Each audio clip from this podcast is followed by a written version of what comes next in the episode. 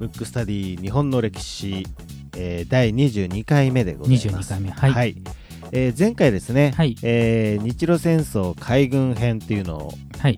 えーお伝えしましたが、はい。今回は日露戦争陸軍編。陸軍編でいきはい、ましょうか、こちらを、えー広瀬大先生に、はい、はい、あのただの歴史マニアなんであの 先生じゃないんですけど、ね。はい、えー話しましょうか。えー広瀬じゃない。はい広瀬歴史マニアさんに、はい。えーお伺いしたいと思いますけども、それでは行きましょうか。じゃあ前回のね続続きといえば続きなんで、まあ、はい。海軍編終わって、でじゃあ陸軍、はい。陸軍も、うんえっ、と当時陸軍の最強もおそらくロシア。だからもうむちゃくちゃ強いんですよ。めちゃくちゃ強かったんですね。めちゃくちゃ強い強いし、うん。まあなんていうのへ兵器とかも違うんですけど、うん。それでもまあギリ引き分けというか、うん。それに持ち込んで本当はね陸軍だけの活躍じゃないんでそれもちょっと話できたらなと思うんですけど、はい。まず陸軍に関しては先ほあの前回やった海軍は薩摩閥うん。で山本権兵衛っていう人が結構改革をして、まあ、古い人をこう退けて新しい優秀な人をつけて日日露戦争を望んだ。うん。っていうのと同じように陸軍も陸軍は長州閥なんで、うん。長州藩出身あ出身者が多いんですけど、はい。でまず日本が近代化する上でね明治維新になった時に、うん。まあ、軍隊を強くしないといけないということで、はい。えー陸軍それまでは、えーイギリス式とか、うん。まあ、あの幕末っていうのはうん。イギリスの、うん。えー援助を受けたはい。薩長側が勝ったんで幕府側はフランスだったんですけど、うん。よくよくヨーロッパを見た時に、実はその時から強かったのはプロイセンという国なんですうよ。ん。今でいうドイツ。うんうん。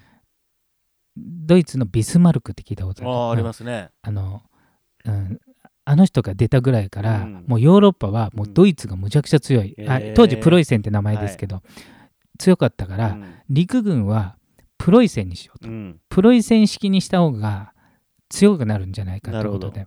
で、えー、と当時の日本っていうのはね昔あのムックスタディもやりましたけど、うん。お雇い外国人ってはい言って、はいあの援助されるまで待ってるんじゃなくて、うん。自分たちが交渉して、非常に高いお金で優秀な人を先生として雇って、うん。えー、と吸収していくっていう、はい。そういうスタンスを取ってたんで,、うん。でたまたまプロイセンでうん。非常に優秀なメッケルっていう人が、うん。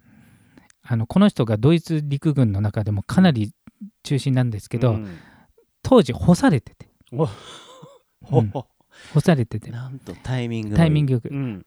よくありがちですけど、はい。あのまあ何でもね政治家でもそうかもしれないですけど、優秀な人ってうん。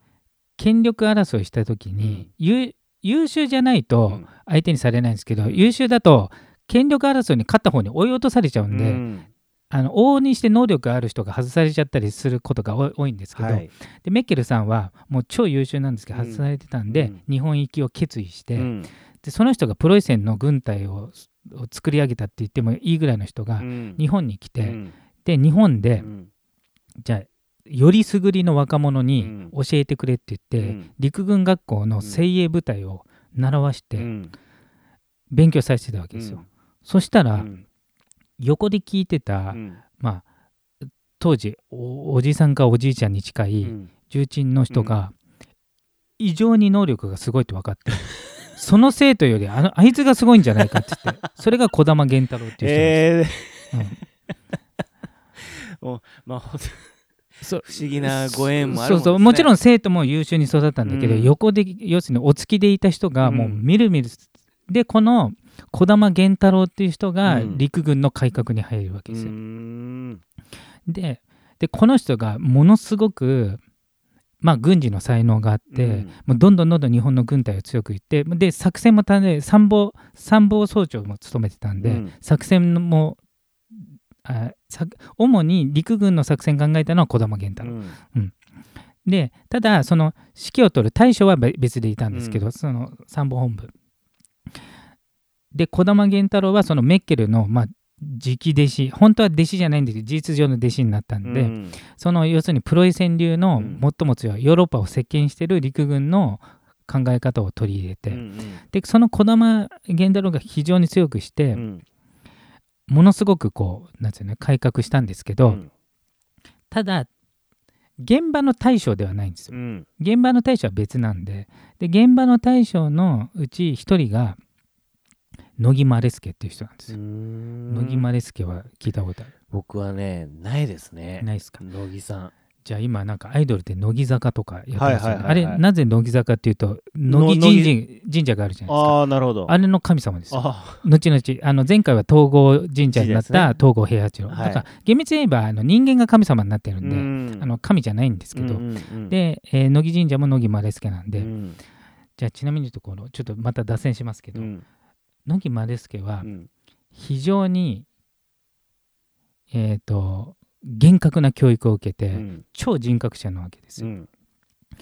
それと同じくうん。乃木マレスケと同じ師匠にうん。習ってた人格者で有名な人がいるんですよ。うん。誰でしょう？絶対わかんないですよね。名前は知っててこの人も実は神様になってる。世田谷区で。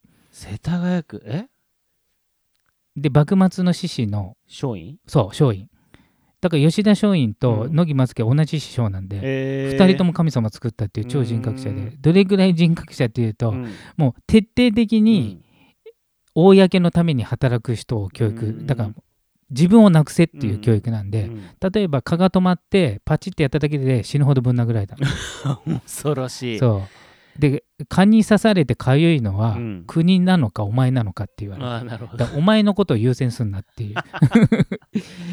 なるほど。だからもう今で言うもうなんつうのもう虐待に近いうん。感じで受けてでも2人とも神様になってますけど、うん。それぐらい人格者で、うん。なんですけどあの長州罰だからそのまま大将になったんですけど、うん。ちょっと軍事的な能力があまりないんですよ。で203高地っていう高台をロシア軍と日本軍がこうどっちが取るかと、うん。そこを取った方が優位。要するに高いとこから大砲で撃てるんで、うん。有利になるってことでそこの攻防するんですけど、日本兵はちょっと精神論で、うん。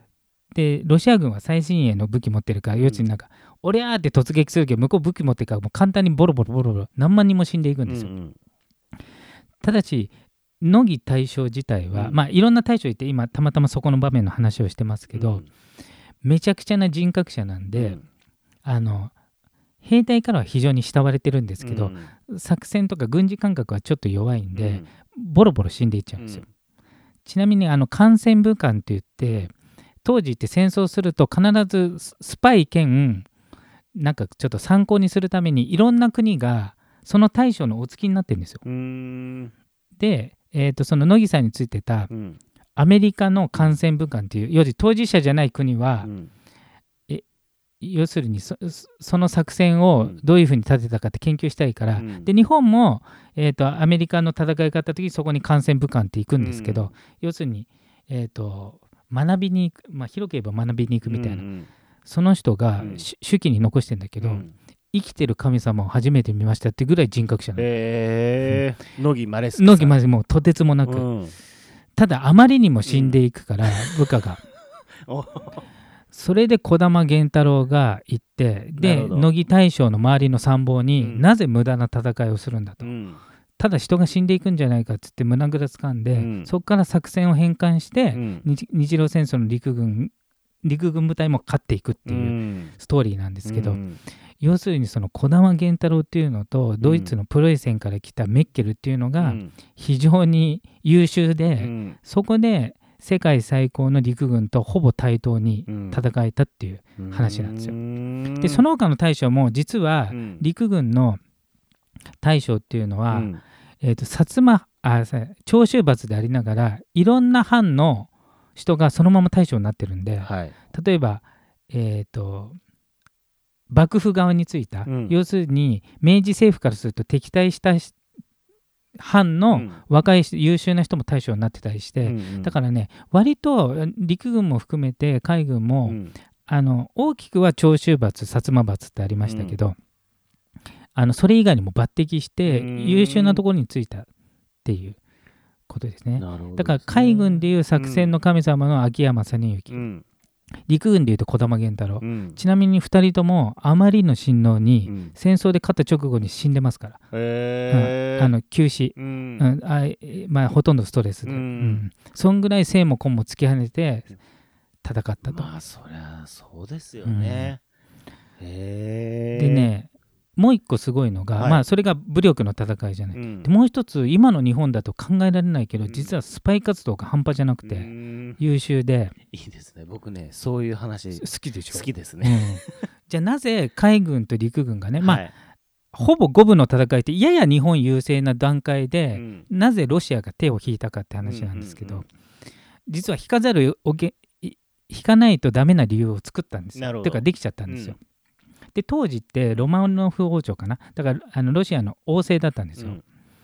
でロシア革命ってならなかった？はいうん。習いました、でロシア革命で王様が処刑されて、うん。そのままソビエトになるんですけど、うん。その反乱分子のほとんどが日本がやったのよ。うん。日本が裏面工作で、うん。そのテロリストにガンガン金を渡して、あと組織もつなげて、うん。いろんなあの個別に戦ってたのを組織を作って、裏工作をして、えーロシアがた、えー、と戦ってる間に、ロシアの首都にそういうテロを起こすような、うん。要するに革命を起こすような種をボンボンボンボン撒いて、結局それが大きくなって要するに王様が危ないから戦争どころじゃないっていう状態まで作って、うん。それも日本が大体やったんですよ。へえその合わせ技で勝ったか、まあ、勝ったというかギリギリに持ち込んで、で最後に、うん。これ以上やったら日本ももう限界だから、うんちょっと優勢なうちに講和を持ち込みたいって言った時に、でロシアはギリ戦おうと思えば戦えたの。うで戦ってたら多分日本は多分反撃食らって負けてたと思うんですけど、うん。僕は。その時に仲介にアメリカを立てて、でアメリカは当時セオドア・ルーズベルトっていう人だったね、うん。あのアメリカって有名な大統領ルーズベルト2人いて、うん。フランクリン・ルーズベルトうとん。セオドア・ルーズベルトっていう人がいて、うん。えー、と古い人ですね、うん。あの前のうんうん。え終戦直後もルーズベルトなんです。その人と違うルーズベルトなんですけど、うん。あ第二次世界大戦のうん。終戦の時のルーズベルトとは違う、はい。1個前のルーズベルトと語学友だった、ハーバード大学かなんかで一緒だった金子健太郎っていうのが、うん。アメリカ大統領を説得して、うん。で仲介に乗り出させて、うん。日本有利なようにしたと、ちなみにロシア革命をうん。裏面工作した陸軍のうん明石、元次郎かな、うん。その人は一度も戦争経験せずに陸軍大将までなってるんで、なかなかですね、うん。だからもう強烈なスパイだよね。そうですよね。あもちろんあの捕まったら処刑なんで、うん。命がけの仕事なんですけど、うんうんうんうん。うん。へえ。だから実は海軍、うん陸軍、うん。裏面のスパイ活動を、うんあとアメリカ大統領でえー動かす、うんえー、と交渉、うん。その4つでうん。勝ったようなもんなんです。よ。うん。でもある意味そこのそれぞれのまあなんていうんですかね、えー人材っていうのうがん。ちゃんといたっていうことですよね。そうそうそう。いたし、うん。人材もちゃんと育成してたし、うん。その人が力発揮できるように、うん。要するに今だとちなんで権力はあるのにうん。力がない人がこうなんか邪魔する時あるじゃない、そういうことはないわけ。なんかじゃあある意味なんだろうほ本当の実力主義というかしっかりとそうそうそうそうそう。いう環境が整ってたんですね。そうだから要するにあの現場に動く人とさ、うん。責任者って、まあ、どの時代も違うじゃない、うんだから例えば海軍っていう総責任者は西郷嗣道だけど、うん。現場は山本孔明にさせて、うん。責任だけ取って、うん。一切の何もだからこの人が働きやすいような動きしかしない、し多分陸軍も児玉源太郎がうん。全部の人が力を出しやすいようにしたし、うん。そうそうそう。やっぱりそういう環境を作るっていうのが素晴らしいですね。そうそう。だからある意味、うんあのその前に、まあ、ラジオでもやりました、西南戦争って言ってね、うん西郷さんが死んじゃった話で、それ明治10年で、うん。いわゆるあの勝った側の明治うのん。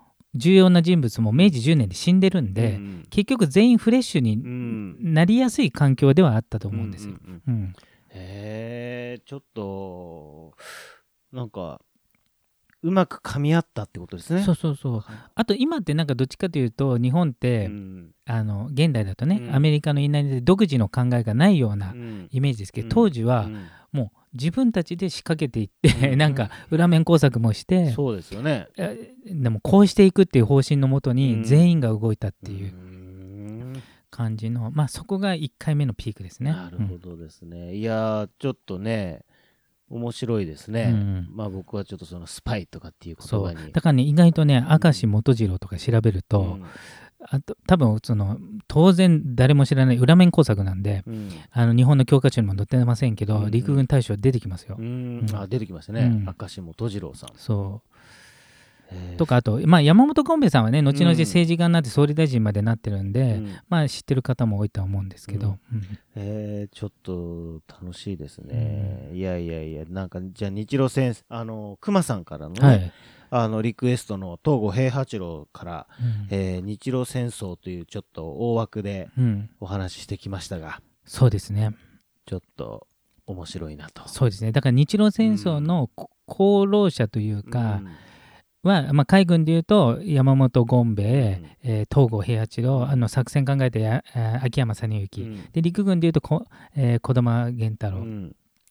と、あと裏面工作した明石元次郎、うん。とあとアメリカの大統領を説得した金子健太郎っていう、うん。この人も多分貴族院議長かなんかなってると思うんです、後々うん。あの結構こうその政治家とか外交官として活躍する方なんですけど、うん。あとは最後の最後の和平交渉の時に、えー小村寿太郎っていうのが外務大臣としてロシアと交渉して、あのほぼ引き分けなんだけどほぼ勝ちに等しいうん。ことやったんですけど、うん。唯一ん。賠償金は取れなかったんです。よなるほど。それで大騒ぎして日比谷焼き討ち事件って言って国内で大暴れした人たちがいて小村寿太郎がうん。最後締結して小村もだから暗殺されかかったっていう、ん。でもあの人があそこでやんなかったら日本負けてた可能性あるんで引き際が非常に良かったとうん。僕は思うんです。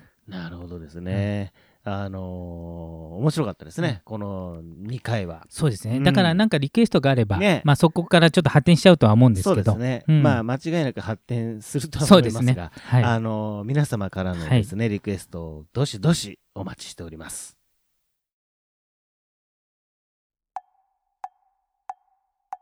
むくむくラジオだべ